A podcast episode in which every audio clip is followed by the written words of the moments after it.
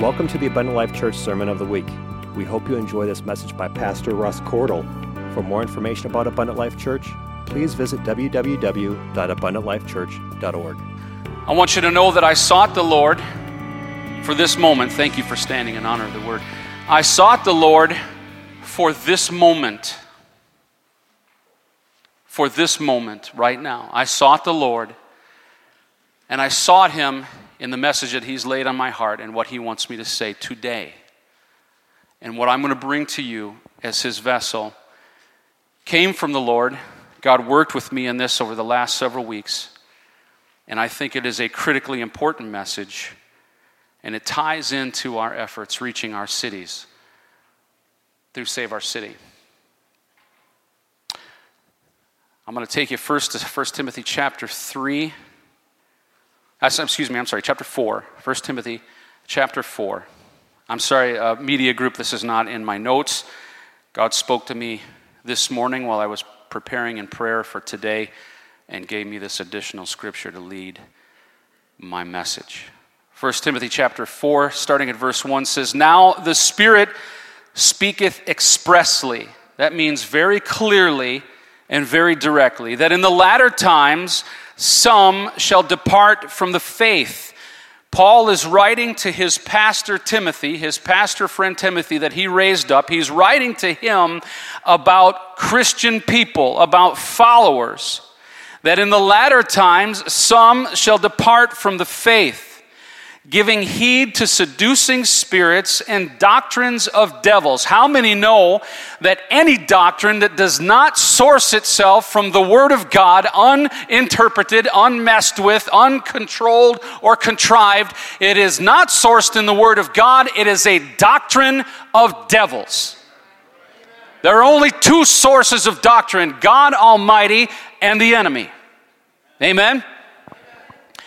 They will give heed to seducing spirits. That means that they will begin to listen to things that are being spoken into their minds or into their heads, into their lives that are seducing. In other words, drawing them away from the doctrine of God.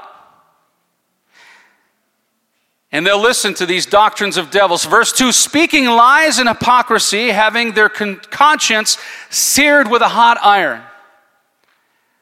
That means permanent. Verse 3 goes on to say, forbidding to marry. How many know that the, the, sanctity and the institution of marriage is under horrific attack in our society today? More live together and have relationships outside of the, the uh, ceremonial marriage than ever before. And commanding to abstain from meats. You know, people used to ascribe that to a particular faith belief, but I want to tell you today, I believe that is part of a cultural norm that is coming over our nation right now against meat, protein, the sustenance that God gave us to build strength. But there's a spiritual aspect to this. How many are hearing it all over the place? Come on, they're telling us that herds of cattle are causing global warming and, and, and how terrible it is that we would slaughter pigs and all these different animals that God provided. That's another message. I'm, I'm diverting from that.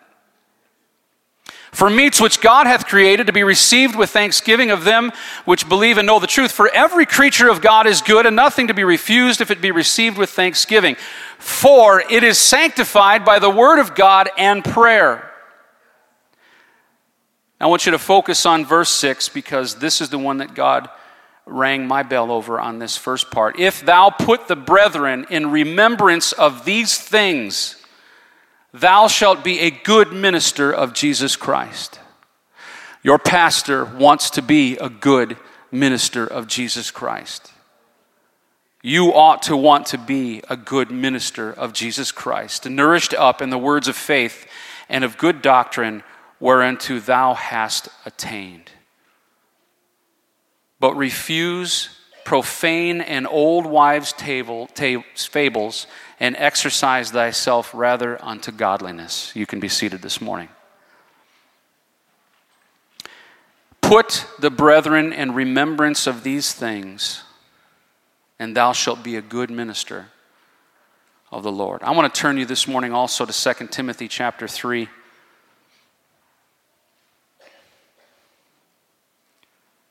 This also was this morning. Sorry, ladies, and the sister Kylie's working the video back there.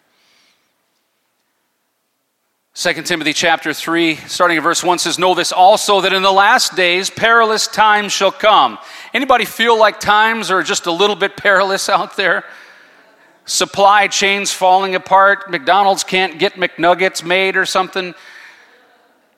Things are slowing down. The media is hyping up all of this law. Everything's backed up in Los Angeles. 6,000 boats or something floating in the water can't deliver. My goodness, we're not going to have our TVs for Christmas this year.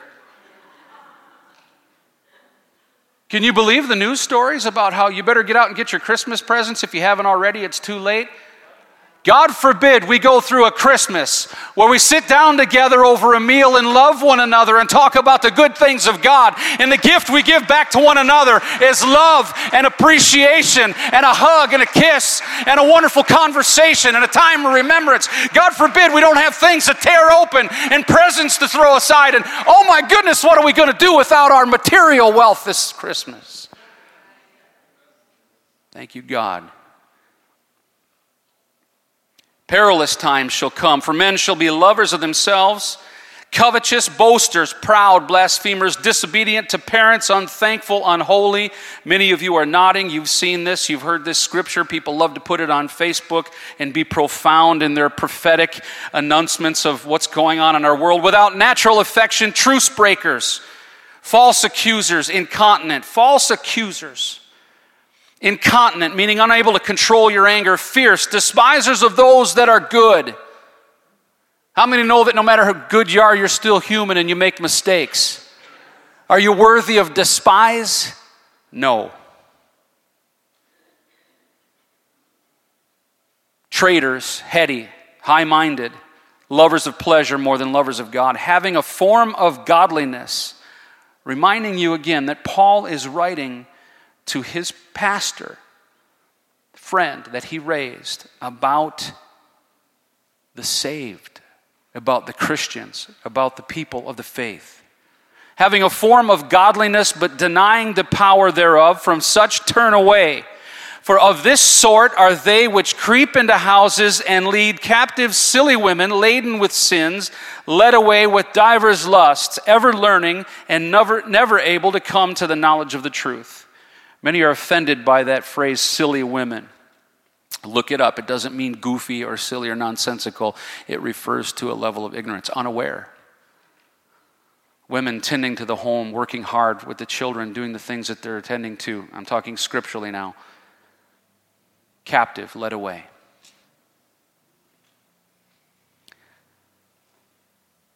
There is a process that's taking place right now within the Christian church, within the Christian world. It's been a long time coming, but the spirit of the world is preparing to make its final move. If you have not paid attention to society, paid attention to the things that are being said through our media, you know that the church is about to come under attack. It's very, very close. But within the church, the spirit of the world is operating and moving, and he's getting ready in a combination with what's happening in our civil environment. He's getting ready to begin to persecute the church. But I want to talk to you today about a tale of two churches, and I'm going to expose the enemy. And I'm going to expose what the enemy is planning on doing, what he's trying to do, because I want to strengthen my brothers and sisters. I want to gather you together in my Christmas environment this year without televisions and VCRs and well, that just dated me, but all this other junk, and love my church family and prepare them to be strong and ready for what the enemy wants to do. I'm tired of sitting back and watching it happen. I'm tired of not leading my church through this process, and God convicted me over this message to say there is a tale of two churches. The spirit of the world is operating, and it is time that we stand up and recognize exactly what he's doing. And I'm not talking about the UPC church or this particular church, I'm not talking about any particular body. I'm talking about the individuals that represent themselves throughout this nation and around the world as Christians, standing up for God, at least to this point. The final push against the church is beginning both in civil and society and in the spiritual realm as well. For many years, the wheat and the chaff, you've heard the parable, the wheat and the chaff, for a long, long time from the beginning, from the time uh, the scriptures were written, the wheat and the chaff existed together in the same body. That's just how it was. If you read scripture, you know that the enemy planted the chaff amongst the wheat. And if we began to pull, the Bible warns us, if we begin to pull the chaff, we're going to catch the wheat with it. It has to be dealt with. It has to be loved. It has to be taught and trained and brought up. Well, for all of these years that the wheat and the chaff has existed together, the spiritual, the committed, the dedicated, the people who love God and truly are about the mission of the church have existed side by side throughout Christendom for all time, alongside those who are self serving, those who are there for purposes of division, those who are serving the flesh flesh and are there for some unknown reason, except maybe directed by the enemy. This is truth. This is re- reality. It is irrefutable. It's simply the plan of the enemy. The spiritual war has raged back and forth in the church and amongst church bodies for hundreds of years. Before it's all said and done, there will be a break between these two churches. They will split. It is inevitable. It is not possible to hold that back. It is part of God's plan. The wheat will be separated from the chaff, the goats from the lambs. The marriage supper of the Lamb is for God's people, the ones that He knows. One of these days, folks, God is going to split that eastern sky, and He's coming back for His bride, pure and chaste and holy and working with the purpose that He gave us. Save Our City is about just that thing. Folks, I want to have my hands in the dirt. I want to be tilling the ground. I want to be doing the work that God has directed us to do when he splits that sky and comes and says, Where is my bride? When he knocks on the door and says, Where is my church? I want my church. I want to be leading the way and saying, We're over here, God. We're right over here in Oconomowoc. We're just getting ready to start another Bible study over here, God. But if it's time to go to the marriage supper of the Lamb, please take me, Lord. But as best I did. But in the other day, we were over in Wales and we, we had a whole revival going on over there. And we, our music team was out in Delafield and they were leading a worship. And you know what? People got the Holy Ghost, God. So if it's time to go to the marriage supper of the Lamb, I, please, I bid you take us with. I think we did it. I think we're worthy. Because I care because I care about you and I care about the lost souls that are out there. And I'm declaring it today as loud as I can. I'm doubly accountable. I'm responsible to make sure that you know that He's coming back for you and He wants you to be ready. He wants you to be a pure and chaste bride ready to go with him. Turn with me this morning to the book of Ephesians. Let's compare these two churches that Paul talks about in his letter to the Ephesians, uh, starting at chapter four, in chapter 4, starting at verse 17.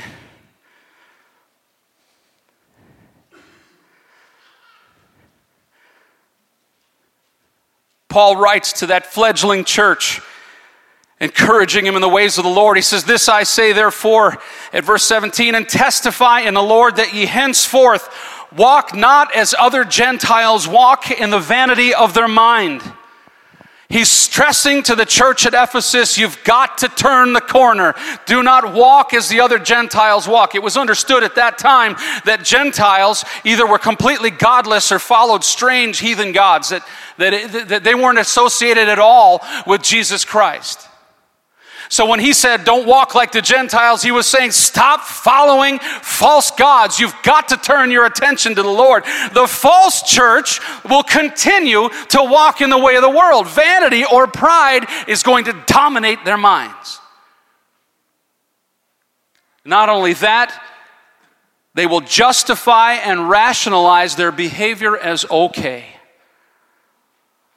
Justification or rationalization one particular radio personality used to say is the second most powerful force in mankind's psyche. It's the second most powerful driving force is rationalization. Somebody always, always somebody in there says, What's the first most powerful drive? Well, let's just put it this way you're here because of it. That'll sink in. The second most powerful drive is rationalization. And through pride and those seducing spirits that he talked to Timothy about, it will get into the minds of people that they will justify or rationalize any behavior as okay. It's not gossip. It's, well, I was just sharing. Well, I just I'm just bringing out a problem. I'm just trying to find a solution to an issue. And they will rationalize in their minds. Verse 18 says, having the understanding darkened, being alienated from the life of God through the ignorance that is in them. In other words, an unwillingness to learn, an unwillingness to go any further. The false church will be populated and peopled by folks that went so far and made themselves, chose to be ignorant. I will not go any further because the more that I know and the more that I hear, the more I am beholden to to God Almighty. You understand? They're going to operate in a purposeful and willful ignorance. And it says, because of the blindness, that word means hardening, the blindness of their heart. They will harden.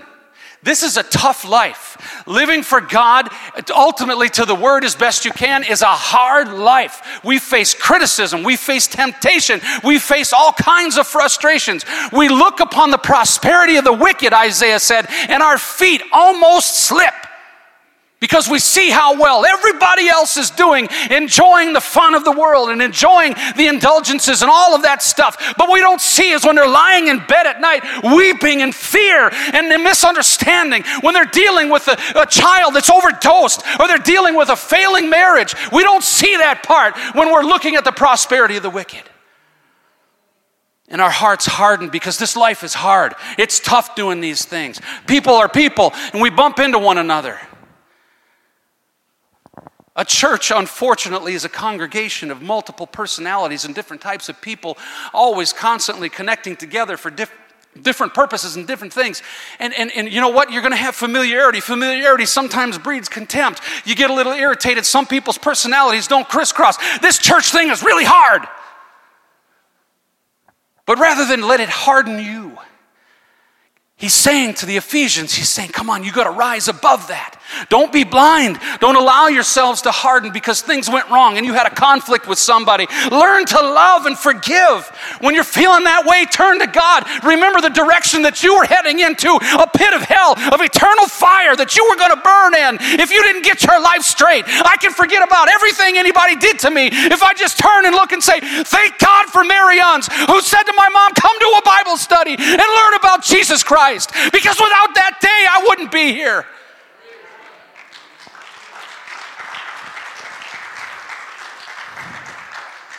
I can forget about all of that stuff that we deal with with people. Get over it. It's going to be tough. When you're wholly committed, when you're completely committed to anything, you never think about quitting. You never think about giving up or being angry or letting your offense ride with you, do you? It's the people that are half hearted, half in and half out, that are sort of committed, that allow an offense to get in and burn them up. But I want to tell you, as long as you're half committed, he's telling people in the, the church of Ephesus, as long as you're half committed, you'll always contemplate quitting. How much longer can I do this church thing? How much longer can I put up with, with that person or this the thing and the pastor's mistakes or, or whatever it is? If you're half in, you're always thinking about quitting. Always. And eventually you will, is what he's saying. It's what's happening in the churches right now. You know that somewhere in the neighborhood of a thousand evangelical pastors quit their jobs almost on a weekly basis? They're giving up. You know how many of them are committing suicide? There's a foundation that's built there on the wrong thing. We got to strive and continue to move forward and be wholly committed. That's what he's talking to, to the people of Ephesus about. Look on to verse 19. He said, Who being past feeling have given themselves over to lasciviousness. Lasciviousness is no shame. It's, it's almost flaunting your sin. It's almost just kind of putting it out there like, that's okay.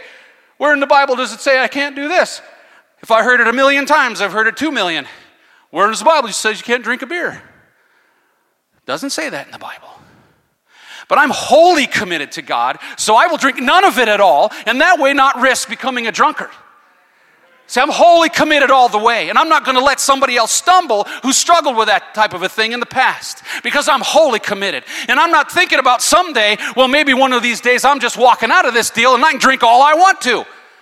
I'm not thinking that way. Wholly committed.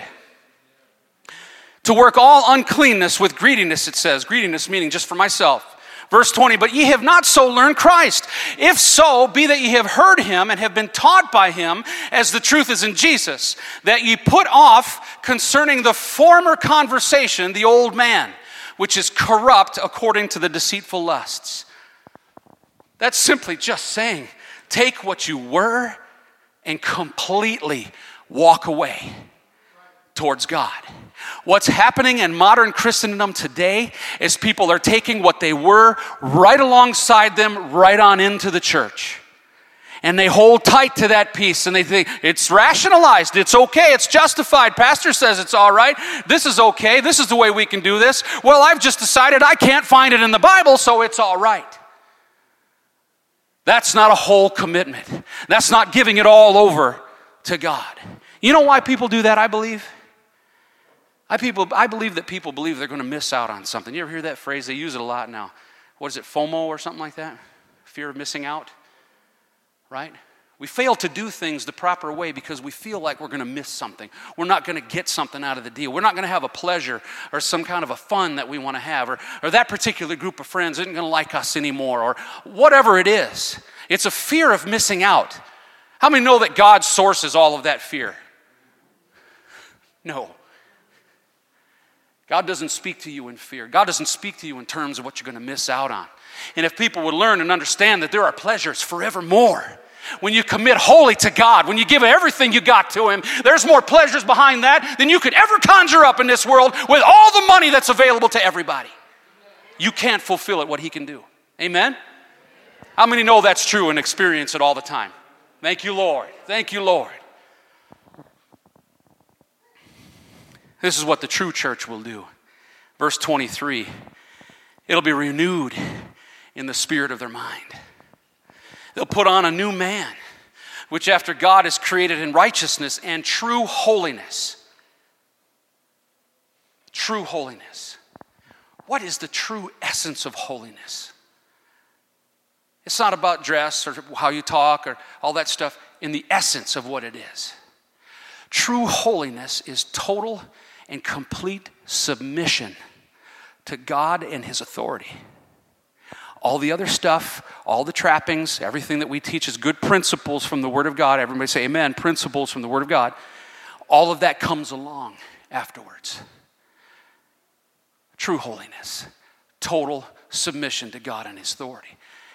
And that's where the world is today. That's the tale of two churches the lack of submission, the lack of the willingness to say, I'll give it all to him. I'm going to hang on to some things. I, got, I enjoy this and I enjoy that. And I've got my little secret thing that I do that nobody knows. It doesn't hurt anybody. I'm just going to go ahead and hang on to it because I've rationalized if it doesn't hurt anybody, it's okay. Meanwhile, what they don't realize is it's hurting them. Amen? Come on, I know I'm relating. It says, Wherefore, putting away lying. This is the true church, will put away lying you know, there are people that lie as a matter of conversation. Do you ever run into somebody like that? It's like they just make up stuff that's in, inconsequential, insignificant. They don't even have to tell the lie, and they just tell stories. Because there's a spirit in the world that induces this behavior and rationalize it and it's pumped through our media and it's pumped through everything that we're experiencing out in the world. People just lie randomly for any particular reason but certainly for the reason of manipulation and for control and to gain things from other people. You go to anybody buy a car recently? I'm sorry not all car salespeople are liars but i'll tell you what they sure can evade some things. I don't have anything against car salespeople. I have friends that are selling cars Wherefore, they're putting away lying. They're speaking every man truth with his neighbor. Why? Because we are members one of another. You know what that means?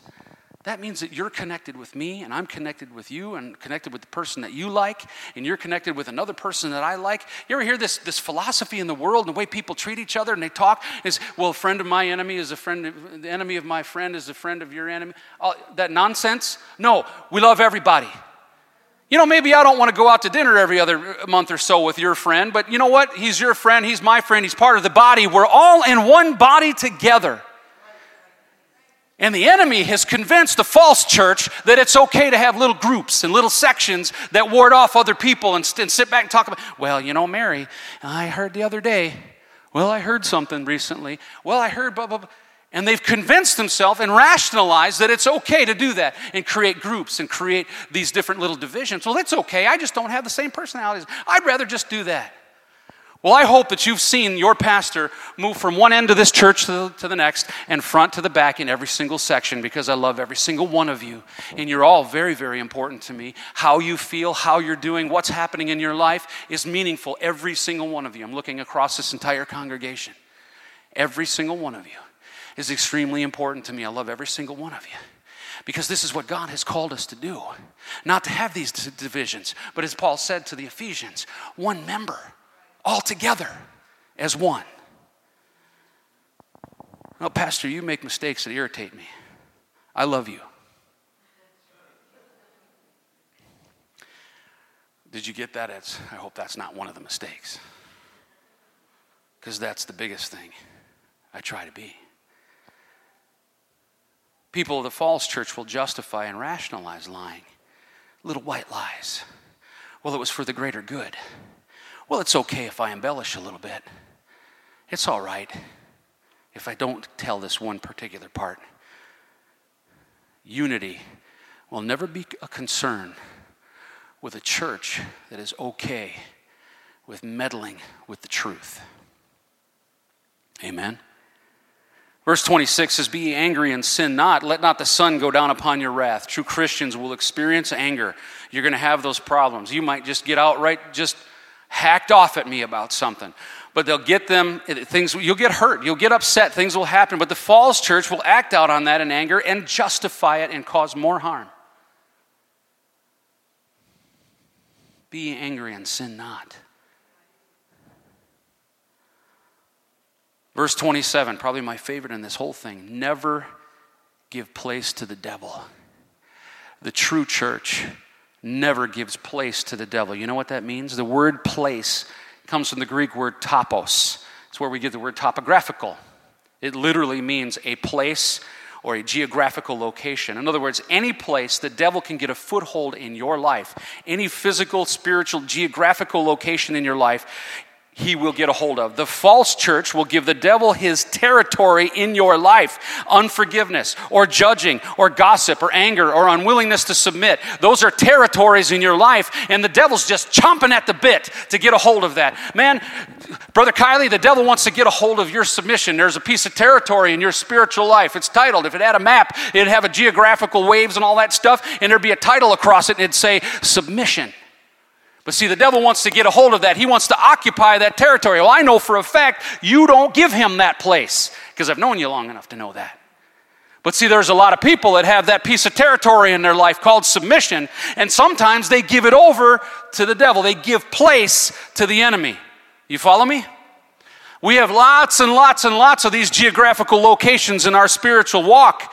And they're denoted in those scriptures that I just gave you a little while ago in Timothy and the ones I'm reading right now. The devil wants to own those. He wants to build a house on your territory called submission or judging or anger or lust or whatever that issue is. Well, I don't have lust, Brother Cordle. Yeah, yeah, you do.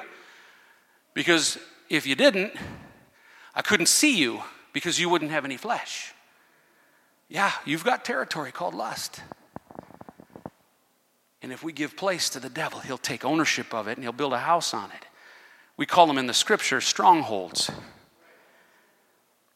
Verse 28 Let him that stole steal no more, but rather let him labor, working with his hands the thing which is good, that he may have to give him that needeth. The false church will not take, excuse me, will take but not give. That's what that means steal no more. When we're, prior to knowing Jesus, the Christian church, the Christian person, Prior to knowing Jesus, we're just classically born and raised as takers. So all we do is we take. Come on, anybody remember their old life before Jesus? We just take and we take and we're concerned. Well, the, well, the whole world's teaching you to do it from the time you're an infant, right?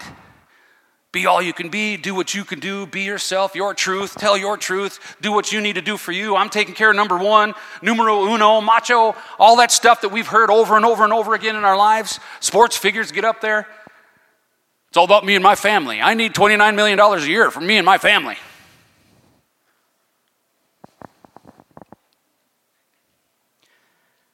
The true church will be laboring. That word laboring in the scripture right there by the way, means working to a point of exhaustion. Working to a point of exhaustion. The great Vince Lombardi used to talk about his football team, and he would talk about I've got the, I've got the poster in, in the conference room back there where he talks about lying on the field of battle, exhausted in victory. Vince Lombardi expected a bunch of dumb football players to come onto the field and give everything they had to the point they were exhausted and fell to the field. I want to live like that. That's what I was talking about when I was talking about getting out to these cities. I want to get my hands in the dirt. I want to work hard. I want to continue to reach out. Every person I talk to, I'm still giving out those cards. Anybody got I love my church cards? I'm still talking to people, talking to strangers, whatever I can do. But I want to work to the point of exhaustion. The Bible says laboring. And when Paul said laboring, he expected you to put on your football uniform and get onto the field of battle and fight and work until your fingers bled and you fell to the ground victorious glorious. God Almighty, if Vince Lombardi can expect it, I think Jesus can expect it too. Verse 29 says, Let no corrupt communication proceed out of your mouth, but that which is good of the use of edifying, that it may minister grace unto the hearers. The false church will continue to use their mouth for destruction. You know what the book of James says about the power and the poison of the tongue. It can set worlds on fire. And the false church will continue to do it and justify it and rationalize it. There's no place in the true church for unwarranted criticism. If we've got something to criticize about, we need to take a step back and say, what could I have done about it first? I don't like the color they painted the sanctuary. Nobody said that, by the way. I think everybody really liked it. I didn't hear that. So I'm just I'm just using that as an example. I don't like the color of the paint, this, this paint in the sanctuary. Why'd they color it this way? I don't like gray. What'd you do about it? Where's your role in it? Was that necessary? Can you serve God in a church that's painted gray?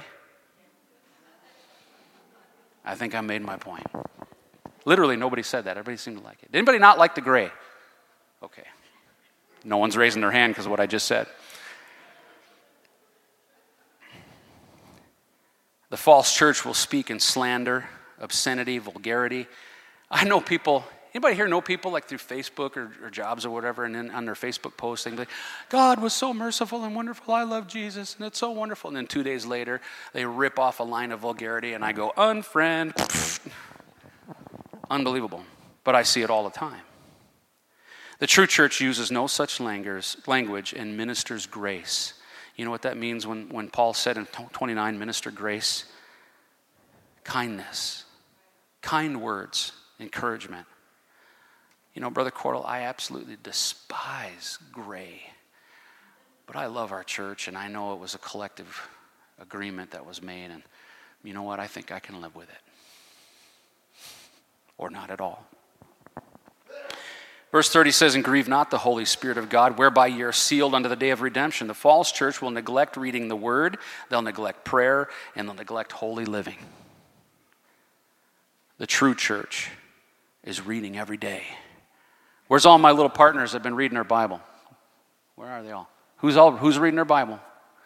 All the challenge kids, raise your hand. Oh, I see one back there. Gabriel. Yep, Devon. You guys are still reading, right? You know what? Because the true church is in the Word of God every single day, feeding, feeding, and feeding, and strengthening themselves. Prayer and holy living. Let all bitterness, that means resent, a resentful spirit, not being resentful. Let all bitterness and wrath and anger and clamor and evil speaking be put away from you with all malice. When Paul said it that way, when he said, let it be put away from you, he literally meant remove it from your character. Take it from what is you, the essence of you, and remove those things from you permanently.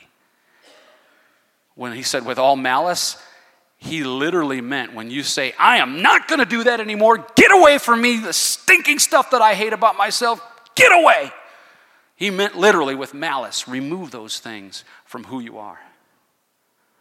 The characteristics of the false church at the end will represent these things, and they will be separated out. Verse 32 says, And be kind one to another, tenderhearted, forgiving one another, even as God for Christ's sake hath forgiven you.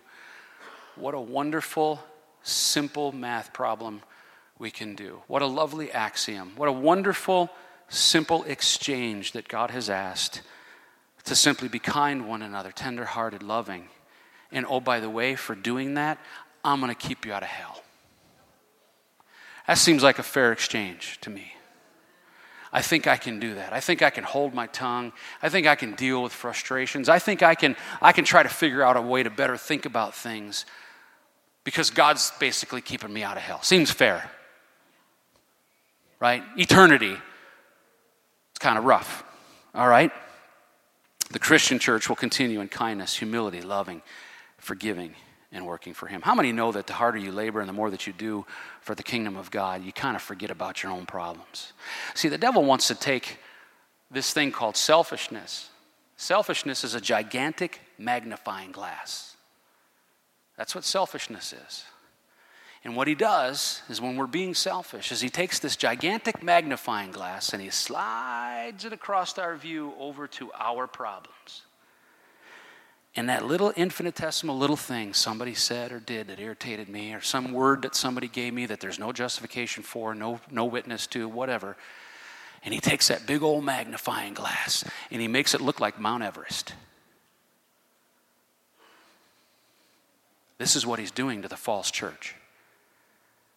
He's causing all of these things to be blown up into massive issues. But you know what happens when you begin working for the Lord? Calling on people, spending a little time witnessing, maybe teaching a Bible study, maybe looking over your list in your phone book. Who can I call today? Who can I invite to Harvest Fest coming up here pretty soon? When you're busy doing that, the devil, with all of his might and all of his power, couldn't shove that, that magnifying glass anywhere near you. See, when you're working and you're doing what he's called you to do, he's got no power. That's the magic. That's the great thing about the true church.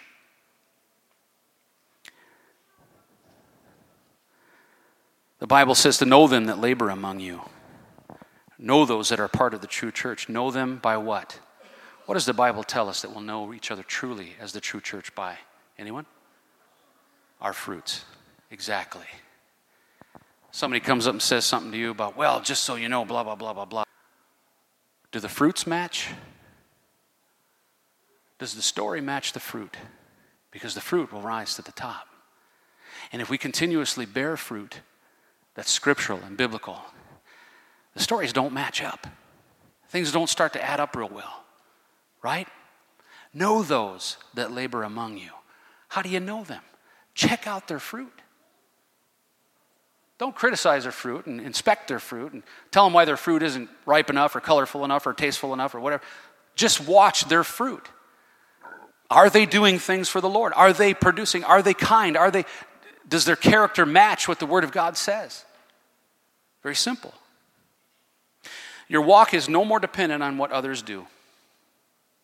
You are on the hook to do what you must do to be part of the true church and focus on your own salvation. Paul said it in, excuse me, Luke wrote it in Acts chapter 2, verse 40 Save yourselves from this untoward generation. That means to be actively seeking to separate yourselves from the false church. That's what it means. Save yourselves from this untoward generation. It means the generation that's going in the wrong direction.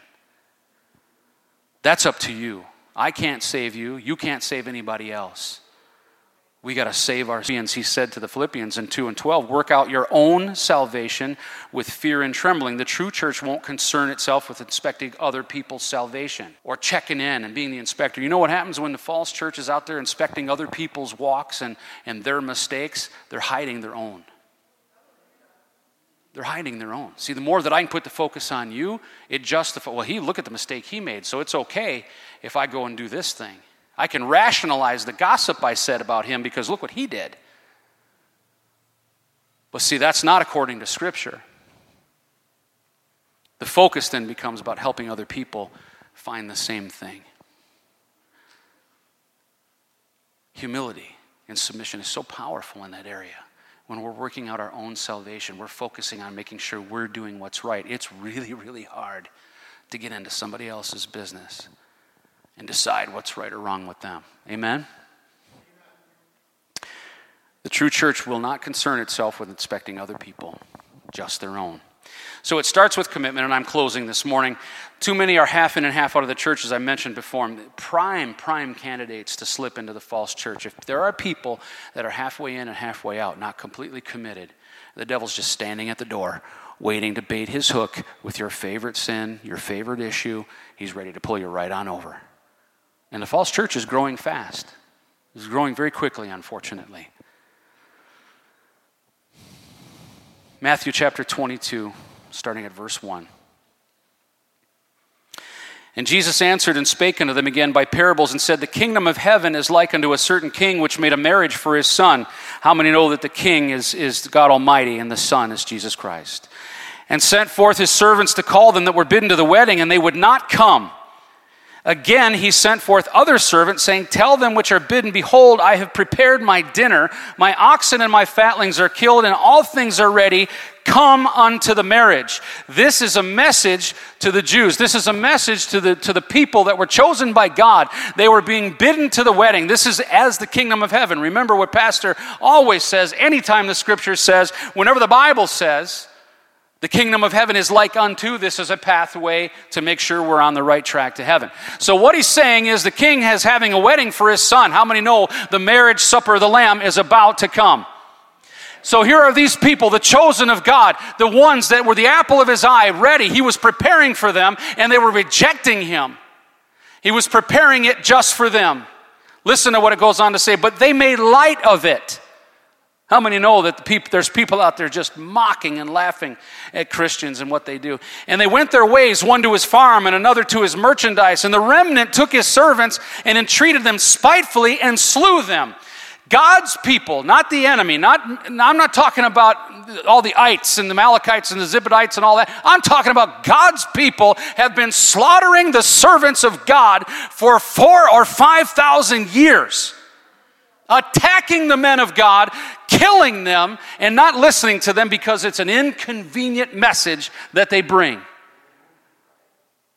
For over 5,000 years, the men of God have been a prime serving on the tables of the families of people who were supposed to be serving Him. The false church will do what it can to bring down as many ministers and pastors and leaders as it can. Those preaching the hard truth will always, always be a target. That's just reality. And when you step up to be a leader, as Sister Vernon said this past weekend, when you step up to be a leader, you put a target on your back. You know what? I'm willing.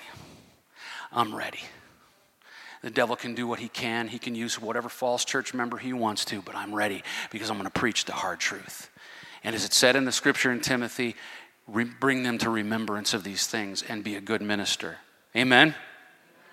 Verse 7 says, But when the king heard thereof, he was wroth and sent forth his armies and destroyed those murderers and burned up their city. Then saith he to his servants, The wedding is ready, but they which were bidden were not worthy. The marriage supper of the Lamb is for the true church. Go ye therefore into the highways, and as many as ye shall find, bid them to the marriage.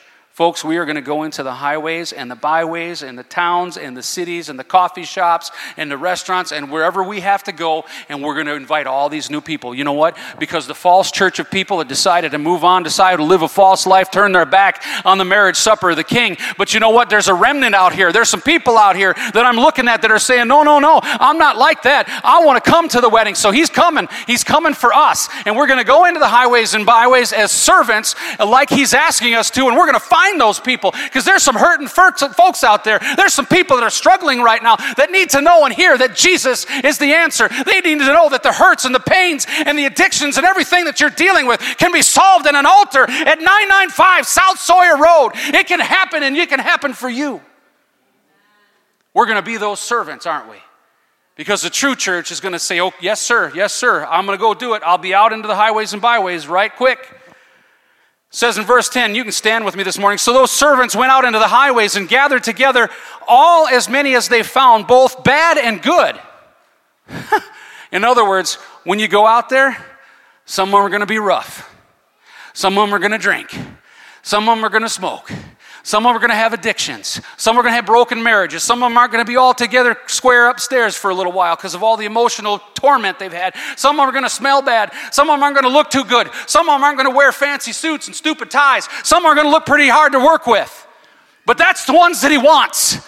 That's the ones that are going to say, Yes, okay, I want to come to that, that, that marriage supper. That sounds good to me. So, because all the false church ones that turned away and said, My merchandise is more important, my life is more important, my offenses are more important, and I don't like the way they did that and this and that, they're all doing their own thing. That's fine. But there's a king that's waiting for his servants to get out into the highways and byways and invite people to the marriage supper. So those servants went out to the highways and gathered together all as many as they found, both bad and good and the wedding was furnished with guests. Bad and good simply means everybody qualifies. As the true church begins to separate, I want you to listen to what Paul said throughout the book of Acts. These are the characteristics of the true church the one that's going to make an impact, the one that's going to take the world by storm. He said in Acts chapter 5 and 28, we're going to fill Jerusalem with our doctrine. That's what he said in Acts 5 and 28. He said, We're going to do it. They were under attack from the leadership there. They were being told at that point, Stop preaching Jesus. And he said, We're going to fill Jerusalem with our doctrine. You know what we're going to do with the Save Our City campaign? They're going to see bits and pieces here and there. Abundant life, abundant life, abundant life. We have hope. There's hope in Jesus. We can do some things. We can help you. Come on down. We're going to be there for you. We're inviting you. We're going to fill Jerusalem. That's these cities right around here, by the way, if you didn't get that. With the Word of God. Acts chapter 8 and 4, he told them flat out, We're going to go everywhere preaching the word. That's a characteristic of the true church. Wherever you are, be prepared to preach the word, share the word, give the word, invite somebody, whatever it may be, but we're going to go everywhere and preach the word. Acts chapter 17 and verse 6, he talked about turning the world upside down. Literally said, We're going to turn the world upside down. If you're not doing something every day when you get up thinking about what can I do today to turn my world upside down, you're missing out on an opportunity because there's somebody out there right now suffering badly whose world is right side up. You see, the way the enemy wants it, the way the false church is working with them in their upside, their right side world and working for them too good. We need to get out there with the Word of God and turn that thing upside down and show them what real, true love is all about, what healing is all about, what miracles are all about.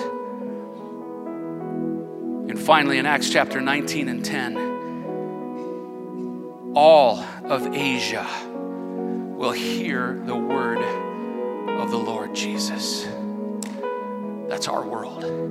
All of our healed world. And when people run into us out in the streets and the highways and byways, or people that we've talked to, they're not going to hear about, oh, come to our church, we have really good music. You know what? We have really awesome music, and it's wonderful. And they're going to experience that. But that's not what we're going to lead with. And we're not going to hear, come on over, we got Starbucks in the lobby. Isn't that great?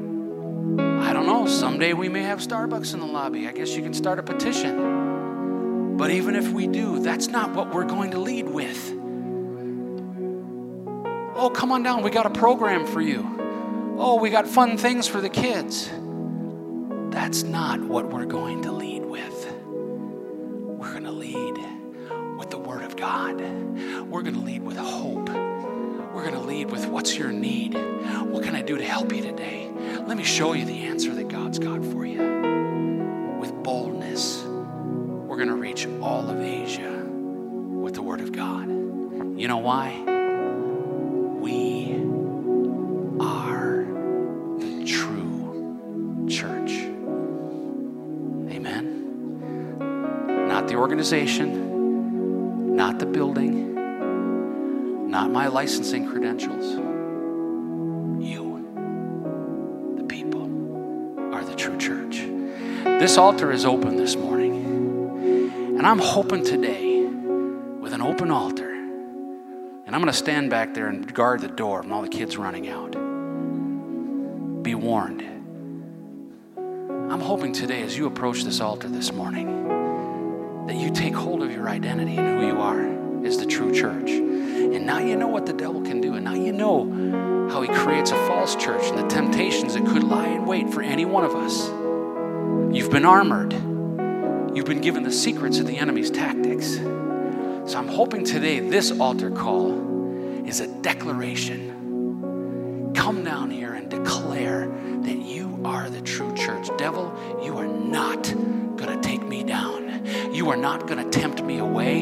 You're not going to use your words. You're not going to get in my ear. I have a purpose, and that purpose is to carry the gospel of Jesus Christ to the people who desperately need it. Because if I stand here and I hog heaven all to myself and keep it in my back pocket and just hide away until the bell rings, I'm not doing what God's called me to do, and I'm in danger.